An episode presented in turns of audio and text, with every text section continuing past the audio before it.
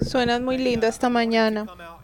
Quiero volver para darles un poquito más de lo que hoy estamos haciendo para que ustedes puedan escuchar un poquito nuestro corazón de lo que hacemos acá. Tenemos mesas en los corredores y eh, fue mucho de lo que habló la semana pasada Brian. Estoy seguro de que el enemigo está buscando a las ovejas solas, aisladas. Así que si usted está solito como un seguidor de Cristo, usted está en un lugar muy peligroso si anda solo. También pienso y creo que cuando usted está en un grupo eh, que estamos bu- buscando a Jesús, buscando crecer, no solo usted madura espiritualmente, sino que también usted busca preguntarle a Dios dónde puede usted contribuir, qué puede usted eh, formar o ah, edificar, cómo puede hacer algo lo que está pasando en esta iglesia, en esta comunidad, para que usted haga parte de eso.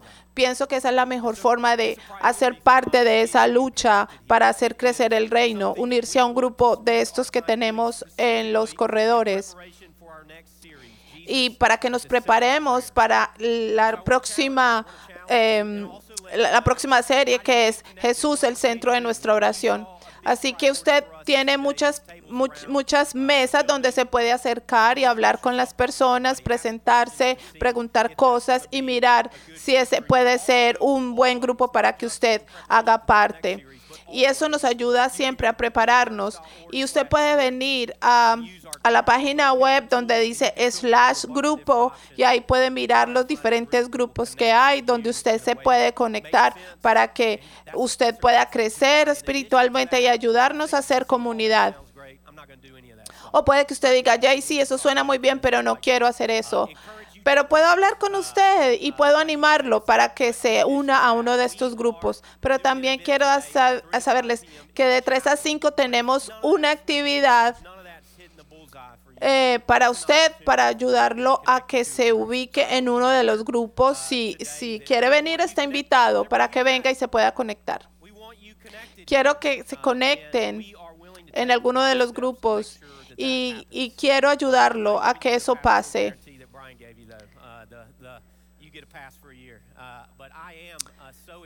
Yo estoy muy emocionado por usted, para que usted llegue a la próxima serie de lo bonita que va a estar y para ver Dios qué va a hacer en tu vida, en tu corazón. Pero eso no es solo estoy acá para decirles algo, sino para presentarle a alguien, a alguien que es, él es nuevo en el staff, pero realmente no. Él estuvo muchos años con nosotros. Vamos a darle un abrazo y una bienvenida a David Hardy. Él es un pastor que estuvo muchos años acá, se fue ah, porque pasó algo con uno de sus familiares, pero regresó a la iglesia. Bienvenido. Usted es muy fuerte. Oh, o muchos dirán, ¿y quién es David Hardy? Ok, um, estoy muy hu- hu- humilde en estar aquí, agradecido con Dios y, y agradecido con Dios por cuidarme a mí, a mi esposa, a través de toda esta misión que, tuvi- que tuvimos de cuidar a su madre en Texas. Y muy agradecido con Dios de que nos ha regresado aquí, a este lugar que llamamos hogar, a esta iglesia que llamamos familia. Estoy to muy agradecido con Brian, con JC, uh, con la- leadership los líderes de Brook- Brookwood por invitarnos a regresar, a servir con ustedes. uh, Hay, of hay gru- un grupo muy, muy eh, impresionante y muy auténtico en esta iglesia, muy amoroso. Ah, es un cuerpo de Cristo muy hermoso. que estamos llenos de agradecimiento, mi esposa y yo, y mi oración es que realmente gocemos esa vida, ese amor y ese poder que Dios nos da y que lo hagamos juntos como iglesia. Gracias por tenernos acá y darnos la bienvenida. Hoy tengo el privilegio de leer el pasaje de la escritura de hoy, que es Primera de Tesalónicas, Uh, chapter 1 capítulo 1, versículos de 2 al 10. Por favor, si me pueden seguir. Siempre damos gracias a Dios por todos ustedes y continuamente los tenemos presentes en nuestras oraciones. Al orar a nuestro Dios y Padre por ustedes, pensamos en el fiel trabajo que hacen, las acciones de amor que realizan y la constante esperanza que tienen a causa de nuestro Señor Jesucristo. Sabemos, amados hermanos, que Dios los ama y los ha elegido para que sean su pueblo. Pues cuando les llevamos la buena noticia, no fue solo con palabras, sino también con poder porque el Espíritu Santo les dio la plena certeza de que lo que decíamos era verdad. Y ya saben que nuestra preocupación por ustedes, por la forma en que nos comportamos entre ustedes, así que recibieron el mensaje con la alegría del Espíritu Santo a pesar del gran sufrimiento que les trajo. De este modo nos imitaron a nosotros y también al Señor. Como resultado, han llegado a ser un ejemplo para todos los creyentes de Grecia es decir, por toda Macedonia y Acaya. Y ahora la palabra del Señor está siendo anunciada, partiendo de ustedes a gente de todas partes, aún más allá de Macedonia y Acaya, pues a donde quiera que vamos encontramos personas que nos hablan de la fe que ustedes tienen en Dios. No hace falta que se les mencionemos, pues no dejan de hablar de la maravillosa bienvenida que ustedes nos dieron y cómo se apartaron de los ídolos para servir al Dios vivo y verdadero.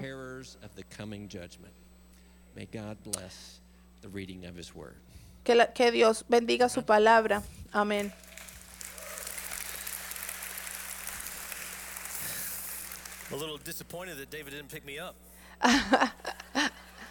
Un poquito confuso porque él no me escogió, no me levantó. Dejémoslo así, por el, dejémosle el espacio al Espíritu Santo. Buenos días a todos, ¿cómo están? Continuaremos la serie que se llama Jesús es el centro de la iglesia. Así que ya no tenemos más iglesias con, con, con malas para hablar. Hoy vamos a hablar de la iglesia modelo o la iglesia ejemplo. Es modelo porque es la visión de cómo debería ser la iglesia. Yo crecí en una iglesia toda mi vida, mis padres me llevaban a la iglesia, pero si ustedes fueron como yo, cuando yo crecí viendo la iglesia por muchas partes de mi vida, yo me sentía desilusionado de la iglesia, yo me sentía desinteresado cuando era joven de la iglesia y era porque la gente iba los domingos muy bien, se portaba muy bien, pero después veía yo que no tenían como una visión de Jesús el resto de la semana. Solo era Dios grande para ellos los domingos. Entonces yo nunca vi a nadie de verdad metido con Jesús. Para ser honesto, cuando fui a la iglesia y era jovencito, yo me sentía aburrido y pensaba que Dios era aburrido. Y yo me acuerdo cuando era joven, fui al grupo de jóvenes ah, de la iglesia y en esa actividad uh, cogieron bombas y le pusieron crema de afeitar a esa bomba y nos decían que la afeitáramos. Y el líder nos decía, Dios quiere afeitar tu pecado. Yo dije, ¿qué? ¿Cómo así? Yo ni siquiera tengo eh, pelo para afeitarme. ¿Cómo así que Dios va a afeitar tu, tu pecado? Para mí eso no era nada impactante y no era algo que yo decía, este es Dios, voy a seguirlo. Entonces yo siempre escuchaba más que era eh, en lo que la iglesia estaba en contra, pero no sabía para qué era la iglesia. Y yo no entendía qué hacer con mi vida, cómo seguir a Jesús, qué, de, de qué tiene cuidado Jesús. No sabía nada de eso. Y recuerdo que fui a un campamento y todo cambió para mí. Y en ese campamento fui por una por algo espiritual, fue porque una niña me invitó. Y yo me acuerdo en ese campamento, el, el predicador estaba hablando del reino de Dios y yo nunca había hablado, había escuchado de eso. Y eso de verdad me dio, me tocó mi corazón, porque habló del reino de Dios. Y después yo me fui, empecé a leer la Biblia, el libro de los Hechos, y estaba muy emocionado. Y empecé a escuchar y a leer y a compartir con la gente sobre el libro de Hechos. Y yo decía, ¿por qué la gente no habla de los milagros de Jesús, de todo lo que pasó en el libro de Hechos? Y cuando me hice cristiano, ah, recuerdo que en ese tiempo estaba el AOL, el mensaje de, de- que, que se usaba en internet en los 90. Entonces yo me acuerdo que me metí en un chat donde eran puros ateos y yo me metí ahí y escribí lo siguiente. Y les puse a todos, Dios te ama y tiene un plan para tu vida. Y de pronto escuché un mensaje que alguien me mandó a decir, dijo, muérete. Y yo seguía diciendo, Jesús te ama y tiene un plan para ti. Yo seguía hablando lo mismo en ese chat de ateos. Y yo a todo el mundo le hablaba de Jesús, porque ya no estaba desilusionada, ni, ni estaba, ni, ya, ya, yo sí tenía interés por la iglesia. Entonces yo empecé a compartirle a la gente quién era Jesús. Quiero decirles, lo que tú piensas de Jesús es lo que determina tu vida. Si usted piensa que es pequeño, que es aburrido, eso es lo que usted va a hacer en su vida. Pero si usted tiene una imagen de Jesús, entendiendo que es el reino de Dios, ¿para qué es la iglesia? Eso va a cautivar tu corazón y eso es lo que vas a hacer el resto de su vida. Pero quiero decirle, si usted está desilusionado o no sabe para qué venimos los domingos o qué es la iglesia, lo invito a que, te- que- a que venga porque vamos a hablar de lo que es esta iglesia modelo o lo que es la visión de lo que debe, debe de ser la iglesia y de lo que debemos estar haciendo como iglesia, como la familia de Cristo.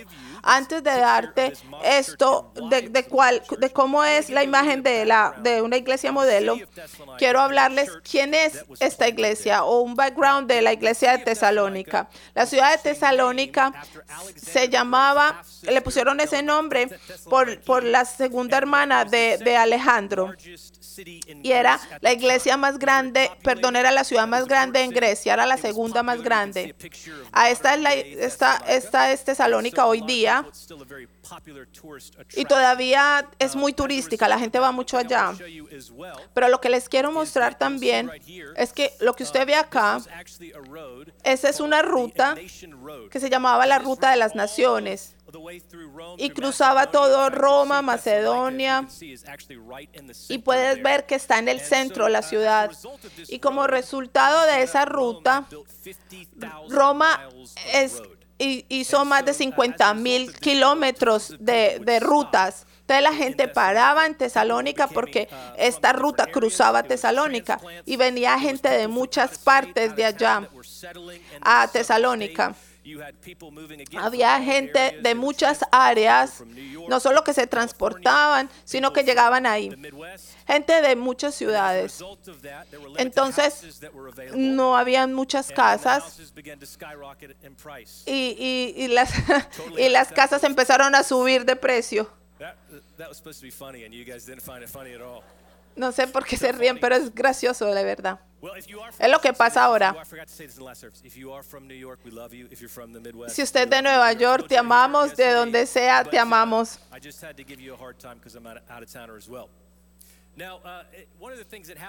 Una de las cosas que pasó debido a esta ruta, que había demasiada gente en esta ciudad. Entonces había muchas creencias, muchas religiones que llegaban a Tesalónica. Y si usted estudia, una de las cosas que puedes escribir es que Pablo plantó esa iglesia de Tesalónica en, y lo lees en Hechos 23 y la plantó porque había mucha gente que llegaba ahí de muchas religiones y de muchas creencias. Entonces la gente se resistía a lo que Pablo predicaba. A Pablo lo echaron de, muchas ciudades, entonces él envió, envió a Timoteo para que le reportaran qué estaba pasando en la iglesia de Tesalónica, porque Pablo, a Pablo lo sacaron de allá. Entonces, eh, ah, entonces eh, Pablo le escribe a la iglesia de Tesalónica porque estaba muy contento de lo que oyó, porque eran fieles. Y viendo que había una cultura tan perversa en esa iglesia, pero la- la- en esa ciudad, pero la iglesia seguía fiel a la palabra que Pablo les enseñó. Y esto es lo que les dice en el verso 2 y 3. Siempre damos gracias a Dios por todos ustedes y continuamente los tenemos presentes en nuestras oraciones al orar a nuestro Dios y Padre por ustedes. Pensamos en el fiel trabajo que hacen, las acciones de amor que realizan y la constante esperanza que tienen a causa de nuestro Señor Jesucristo.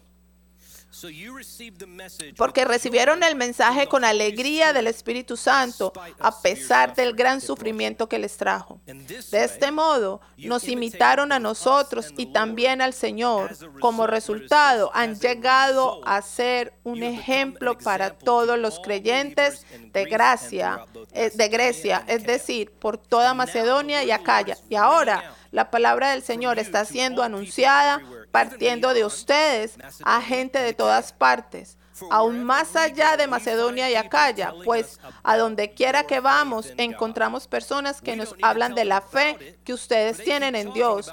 No hace falta que se les mencionemos, pues no dejan de hablar de la maravillosa bienvenida que ustedes nos dieron y de cómo se apartaron de los ídolos para servir al Dios vivo y verdadero. Él dice, Pablo dice que ustedes son modelo, son un ejemplo de lo que es una iglesia. Recuerde esto, cuando yo me hice, por ejemplo, cristiano, la gente sabía que era un nuevo cristiano. Y porque uno siempre tiene a alguien a quien le imite la fe.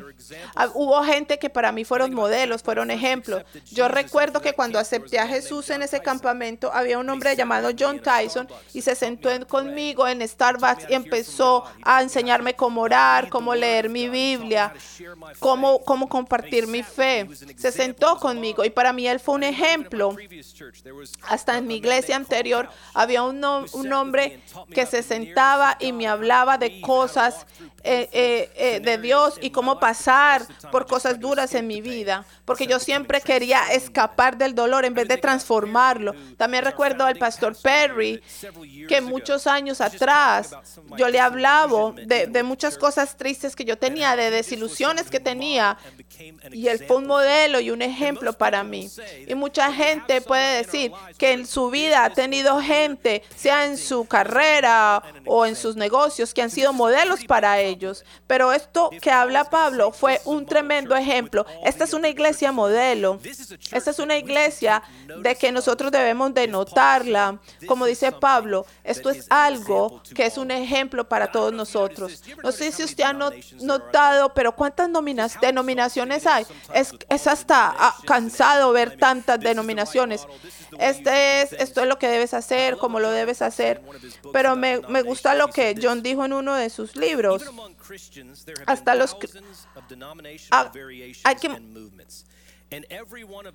cada uno de ellos piensan que tienen eh, la verdad esto es una parte de un libro, pero cuando lleguemos a la iglesia no habrá, no habrá más divisiones. Habrán luteranos que representan a Lutero, habrán otros católicos que representarán al Papa, pero nosotros los bautistas estaremos representados por Jesús.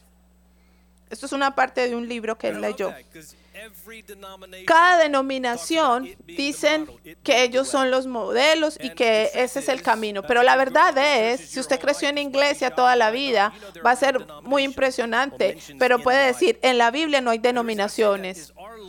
Nuestra lealtad, nuestro modelo tiene que ser la palabra de Dios en todo. No puede ser, no puede ser una denominación. Si la gente me pregunta cuál es la denominación de Brookwood, una de las cosas que yo les digo, somos la iglesia de primera Tesalónica 5. ¿Y qué quiere decir eso?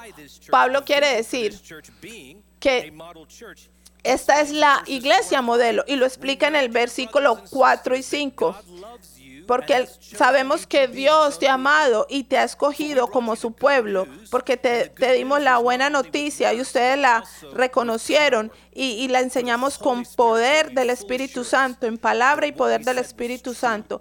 y el Espíritu Santo les confirmó que lo que dijimos fue cierto y lo vemos por la manera en que vivimos con ustedes. Así que primero de Tesalónica 1, 4, 5 fue una iglesia que fue fundada en el poder y la palabra del Espíritu Santo. La palabra de Dios y el poder del Espíritu Santo. Mi deseo por Brookwood es que sea, que, que sea fundada en la palabra de Dios, pero también con poder, con el poder del Espíritu Santo el Espíritu Santo trabajando. Piensa en eso. Si esta iglesia puede mover las bases de este mundo, por muchos meses vamos a tener la atención de la gente y del cielo. Déjeme decirles esto, y ya lo he mencionado.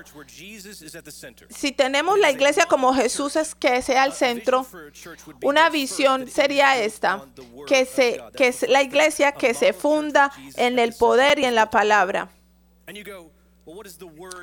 Pero ¿qué quiere decir la palabra? ¿De qué estamos hablando? La palabra es la Biblia, es teología, es, es sabiduría, es conocimiento, es, es disipular la gente, es, es clases, es verdad. Y quiero más de esto. Quiero más que la gente aprenda de la palabra de Dios para que no, no, no se alejen de la fe o, o que no se vayan a creer cosas falsas. En esta iglesia, ¿cuántos de ustedes tiene un escenario en su vida donde usted necesita eh, sabiduría? Levanten la mano. Como que usted piensa, yo quisiera que Dios me hablara de esto. Levanten la mano. ¿Qué tal si los animos y les cuento que este libro tiene las respuestas a lo que usted pregunta? Pero ¿sabe quién piensa que tiene la respuesta? Que es Google. Y les dicho muchas veces. Pero les he dicho, Fe- Facebook es como las siete cartas, de- las siete cartas del infierno. Pero, pero quiero pensarles. Hay gente que dice, estuve todo el día en, en Facebook, como que todo lo buscan ahí. Pero quiero que les diga esto. Si usted está todo el día en, el, en, eh, en las en el Facebook, usted va a estar desanimado, pero si usted está 30 minutos en la Biblia, usted va a estar lleno de ánimos y lleno de motivación y lleno del Espíritu Santo y usted se va a sentir diferente, va a sentir paz y descanso, porque usted está en ese momento leyendo el corazón de Dios, la verdad de Dios. Una de las cosas que trae mi corazón es que la gente viene y me dicen, hay, hay gente que, que empiezan bien y es y hay, hay gente que está disque llena de fe, pero de pronto ven un video en YouTube y se desaniman de la fe y se, y se, y- y- y se decepcionan de la fe. Pero es porque no se han metido en la palabra de Dios, que es la que te da vida y es la que te da la verdad. La palabra de Dios nos ayuda a enfrentar todos los problemas que enfrentamos, porque la palabra de Dios es luz en la oscuridad. Cuando usted no sabe dónde ir, la palabra ilumina tu camino, como dice la misma palabra. Cuando lees la Biblia, cuando tienes tiempo leyendo, vas a tener raíces profundas en Dios, porque Él es fiel para hablarte y guiarte.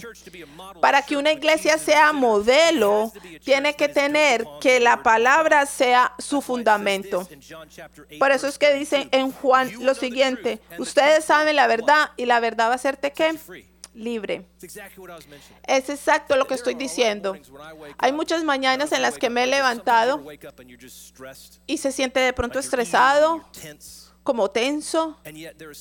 Y hay algo que siempre hago, es esto, leer la Biblia. Y cuando hago eso, mi, mi- mi postura física cambia, porque hay una libertad que da la palabra cuando la lees.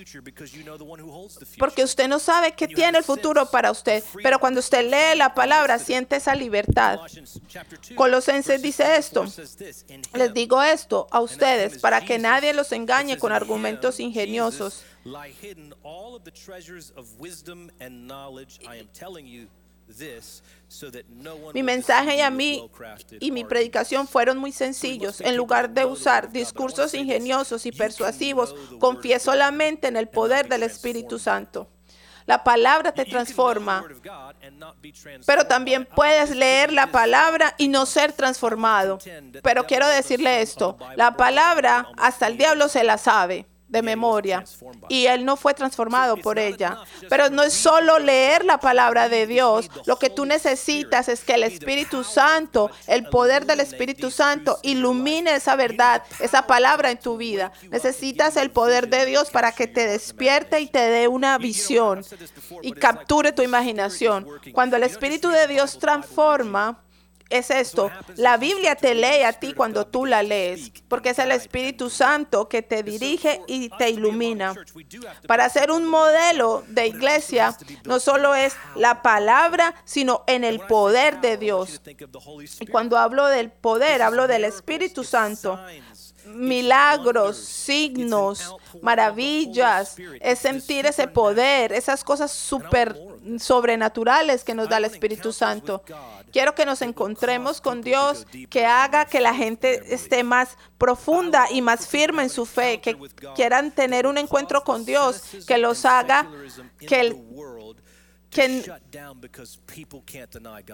que, la, que, que, que, esos cristianos transformados puedan cerrar y acabar con el escepticismo que tiene el mundo. Porque el poder de Dios es tan grande que pueden transformar lo que hablan. Porque el Espíritu de Dios puede transformarnos y el Espíritu de Dios promete hacerlo. Y dice esto Pablo, mi mensaje y mi predicación fueron muy sencillos. En lugar de usar discursos ingeniosos y persuasivos, confié solamente en el poder del Espíritu Santo. Amo esto, porque el reino de Dios no es cuestión de palabras, sino de poder. Primero Corintios 4 dice eso.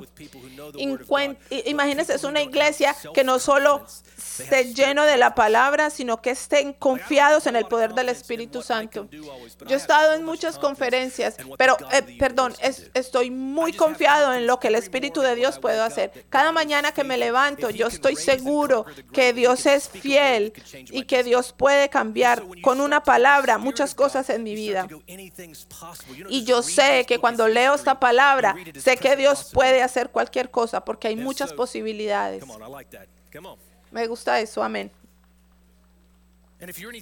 Si usted es como yo, por años en mi vida, yo pensaba que esto era un libro de historia. Pero no, esto es un mapa donde el Espíritu de Dios te muestra cómo moverte en la vida. Y cuando tú empiezas a ver eso, empiezas a ver visiones de Él. Y por eso queremos que la iglesia tenga el, la palabra y el poder del Espíritu Santo, que la iglesia esté fundamentada en eso. Y, pero para eso necesitamos gente que edifique su vida en la palabra y en el poder del Espíritu Santo. La invitación es esto, que usted necesita las dos cosas. Son dos pedales de la bicicleta. Usted se ha montado en una bicicleta que solo tiene un, pedal, no funciona. O un avión tiene dos alas. Un avión no vuela con una sola. Sería ridículo pensar que un avión puede volar con un ala.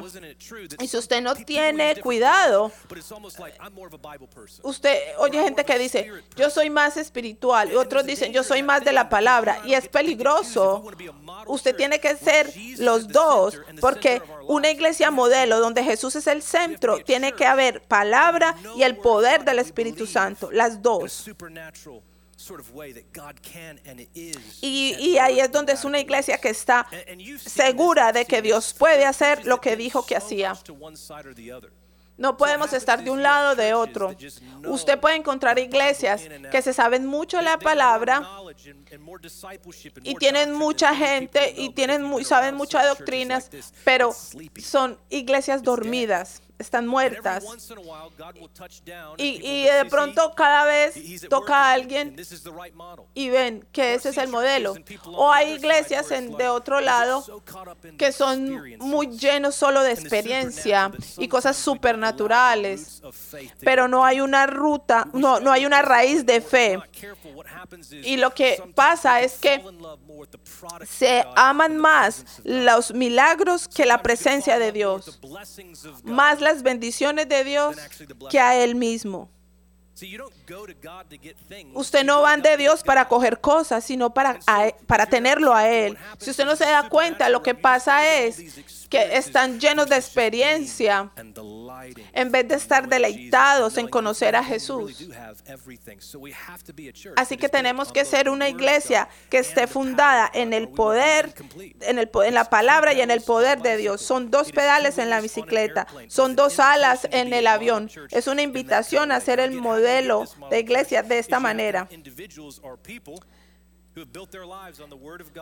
Si encontramos gente que edifica su vida en la palabra y en el poder del Espíritu Santo, esa es la iglesia que, queremos. "Hey, I don't know where I fall, but let me just show you this real quick. Les voy a mostrar esto en un momentito. where it is that you might fall on this word and power side. And the invitation is La invitación aquí es esta, que si usted es una persona de la palabra, es muy hermoso, pero que tenga también eh, querer buscar el poder de Dios. Y si usted es una persona del poder de Dios, que empiece a buscar la palabra de Dios.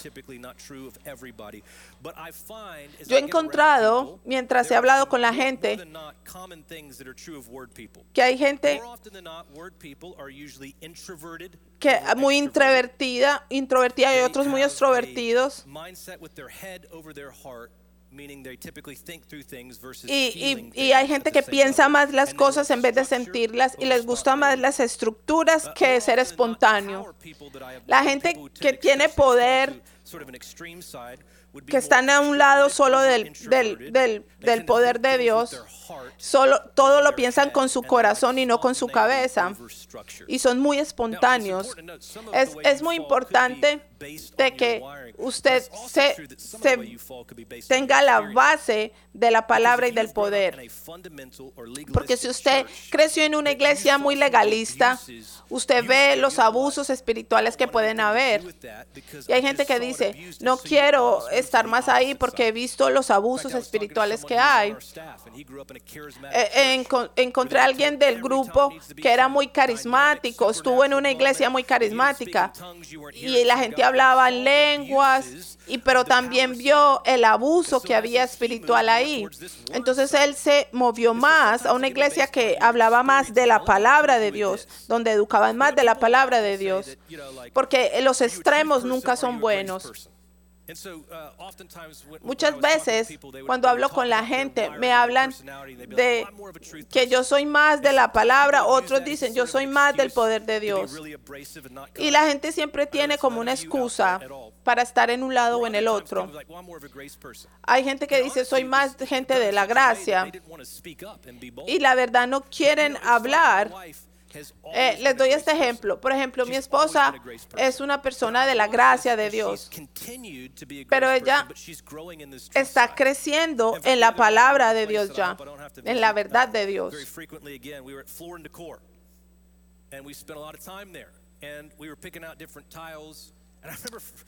Yo recuerdo una said, "I like vez- this. What do you think? Without hesitation, she looks at me and she goes, "That's awful." Un día que fuimos a escoger baldosas, ella, yo escogí una y ella dijo, no me gusta. Entonces yo le dije, bueno, dígame qué es lo que quiere, qué, qué siente, qué, qué busca. Y en ese momento mi esposo y yo tenemos muy buena relación, pero ella es, es, es alguien de que has been the most grace-oriented person I know, but she is also growing in her truth. The Ella- ella tell you this is siempre crece en la verdad. word and power, truth and grace, people unknowingly give you terrible advice. hay veces What they say is if you're a truth person, you need to sort of move it over in the middle, La- la gente-.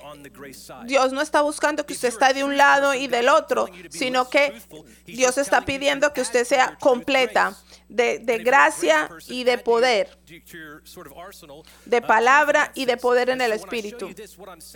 Cuando les muestro esto es que si usted es solo una persona de la palabra nomás, es muy importante, pero usted debe de estar nivelado, tenerle más, te- tener, tener una fe que sepa la palabra, pero que también sea una persona que busque el poder del Espíritu Santo. Queremos es que si usted es una persona de la palabra, es que le ponga también sensibilidad, la sensibilidad del Espíritu Santo. Y si usted siente esa fe, esa, esa, esa, esa fuerza pensando que es el Espíritu Santo el que hace todo, eso es cierto, vívalo, pero recuerde que tiene que poner la palabra, aprender la palabra y hacer raíz en la palabra para que sea completo. uh, Déjenme hablarles de algo. Si usted está en la palabra o en el poder. Yo amo la palabra, leer la palabra. Uno de los retos sería esta. Conocimiento versus unión. Para la gente que está en la palabra. Si usted tiene mucha, mucho afán por aprender la palabra, mucho afán por hacer discipulados, eso es muy bueno y eso es muy bueno y no hay mal, nada malo en eso. Pero no es tener mucho conocimiento, sino la unión con Jesús. No buscar saberse mucho la palabra, leer la palabra, sino deleitarse en Jesús, buscar la unión con Jesús. No es como eh, darle un check, oh, ya lo hice, oh, ya leí la palabra, oh, aprendí algo nuevo. No, es aprender a deleitarnos en Jesús. Mark Taylor, que es el que disipula a la gente acá, dijo una frase muy hermosa y es esta. Hay que invertir, pres- hay que, per- hay que invertir tiempo en la presencia de Jesús. Y yo dije, ok, 30 minutos, empecemos. Pero lo hago mucho sin darme cuenta. 15 minutos, 20 minutos. Y he aprendido a deleitarme en la oración, en la presencia de Jesús. Aprendiendo a tener más tiempo en Él. Porque no es solo leer la palabra, sino aprender a deleitarnos, a unirnos con Jesús. Invertir tiempo en Él. Otra cosa también, si usted es una persona del poder del Espíritu, es diferente porque tiene que tener más tiempo leyendo la palabra. Entonces sería eh, tener un, un tiempo más extraordinario contrario a un tiempo ordinario. Y es, ¿recuerdan la transfiguración de Jesús que estaba con Pedro y, y Juan? Y en ese momento ellos dijeron, ¿quieres que hagamos una tienda? Le dijeron los discípulos a Jesús cuando él se transfigura en el monte.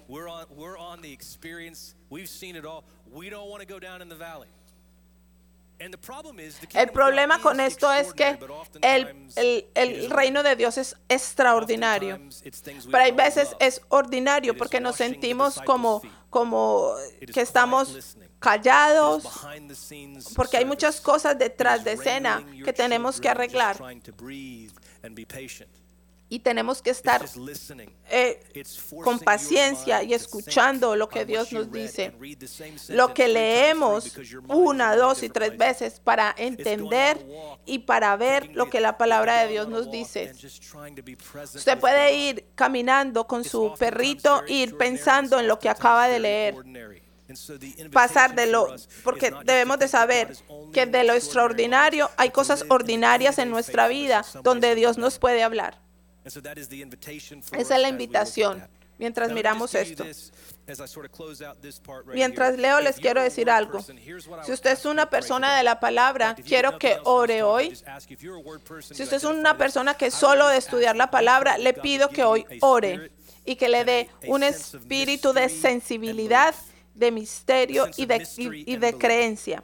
I love what Isaiah 55 verse 9 Isaías says. It 55 de says, "So esto. Así son mis caminos más altos que vuestros caminos y mis pensamientos thoughts." más que vuestros pensamientos. La verdad es que muchas veces tenemos problemas con esto porque queremos explicar a. Dios, pero Dios no es algo que usted pueda meter en su bolsillo. Hay un misterio que te hace acercar a Dios. Y, y debemos de estar bien con eso. Quiero de que ore no solo en que crea en lo supernatural.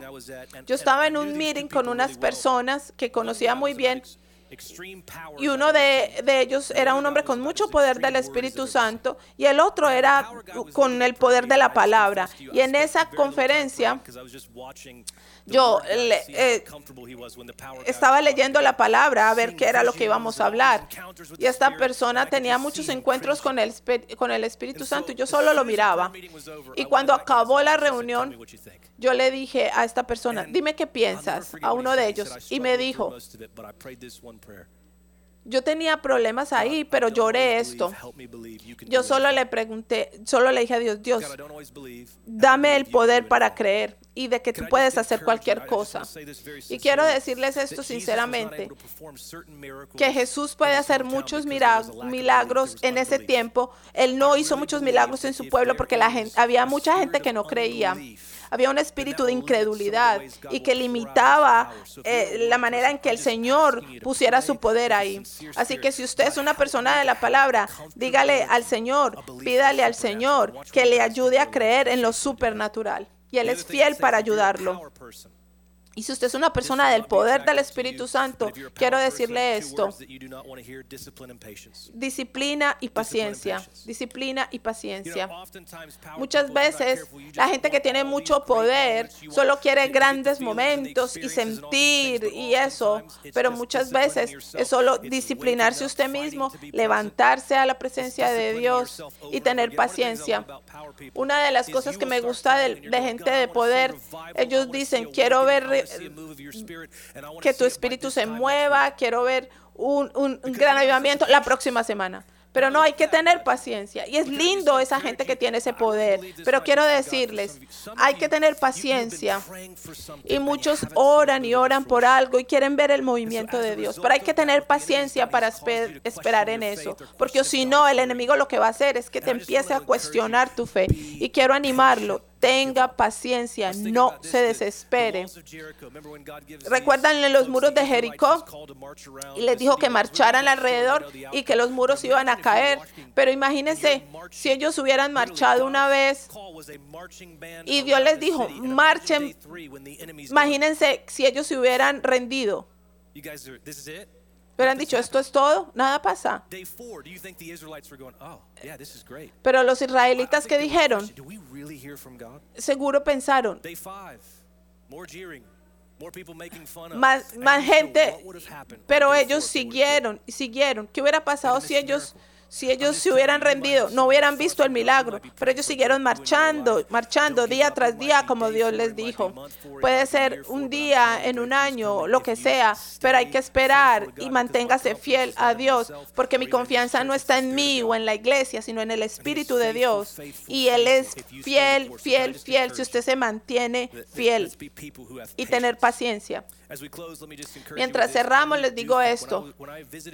Cuando yo visité Brookwood la primera church vez, yo vi lo primero que vi era una iglesia que es fundada en la palabra. Yo sé que aquí todos los pastores han predicado la palabra, pero también he visto sensibilidad al Espíritu, a, a- a lo que el Espíritu hace. Hay un espíritu de alabanza en esta iglesia. Y esta iglesia apenas está empezando y sé y creo que? Dios quiere más. ¿Ustedes creen eso?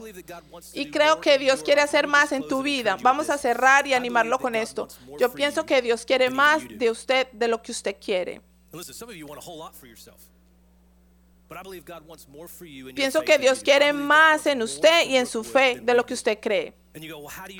Y usted me dirá, ¿por qué cree usted en eso? Pienso eso. 3, verse 20. Por Efesios to 3 him dice esto. Él puede hacer más de lo que nosotros imaginamos a través de su poder. A Él sea la honra y la gloria por todas las generaciones y generaciones. Amén. Vamos a cerrar con esto. says this, "You say America needs God. No, it Usted dice que América necesita a Dios, la iglesia necesita a Dios si la, si la gente le da a América a Dios.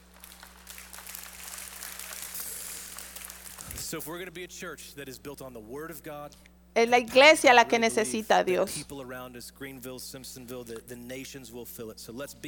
Vamos a hacer una iglesia que esté basada en esto.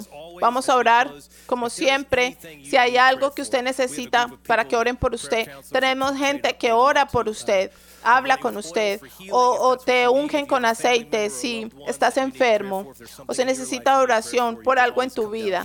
Venga aquí adelante y podemos orar por usted. Señor Padre, te damos that gracias por tu bondad, por tu misericordia, porque son nuevas cada día. Oramos, Señor, que pueda seguir siendo esa iglesia que crezca en la palabra de Dios y también en el Espíritu de Dios y en poder. Te damos gracias, Señor, porque tú eres el que edifica la iglesia y, y el infierno no puede contra tu iglesia. En el nombre de Jesús te pido que nos das pasión y nos ilumines. Ayúdenos a creer más y más, no por nuestra fortaleza o nuestras habilidades, sino por tu Santo, Señor, en quien confiamos que hará la transformación. Te amamos, Señor. Gracias por el regalo de hoy. Gracias por tu palabra y tu tremendo nombre y hermoso nombre. Y todo el mundo dice, amén. Bendiciones.